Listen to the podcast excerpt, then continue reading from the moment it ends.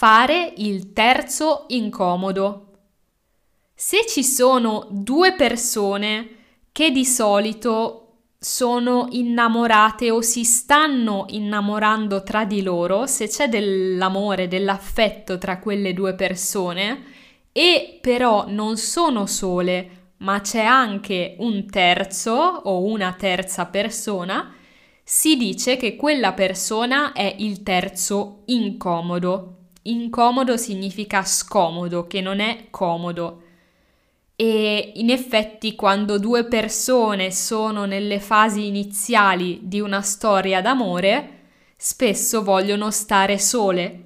Ma sai quella situazione in cui magari un tuo amico o una tua amica non capisce che tu vorresti rimanere solo sola con l'altra persona e resta lì e non capisce che deve andarsene? Ecco, quello è il terzo incomodo.